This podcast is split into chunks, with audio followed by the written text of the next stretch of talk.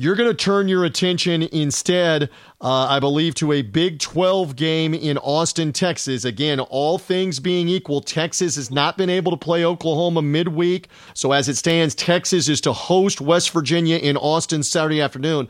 Again, with the qualifier out of the way, if they play it, Texas likely favored, right? And you're looking at West Virginia, yes? I I am. Uh, they're off a heartbreaker in overtime at home to Oklahoma uh, last week. They've now dropped two heartbreakers to Oklahoma this year. So West Virginia in bounce back mode at Texas. If they are a dog, I mean, I think they're going to win outright regardless. But uh, if they're a dog, uh, very interested in West Virginia. Texas is only two and eight against the spread at home with four outright losses. And let me also point out another run for uh, West Virginia. The over has hit in six straight and nine of its last ten.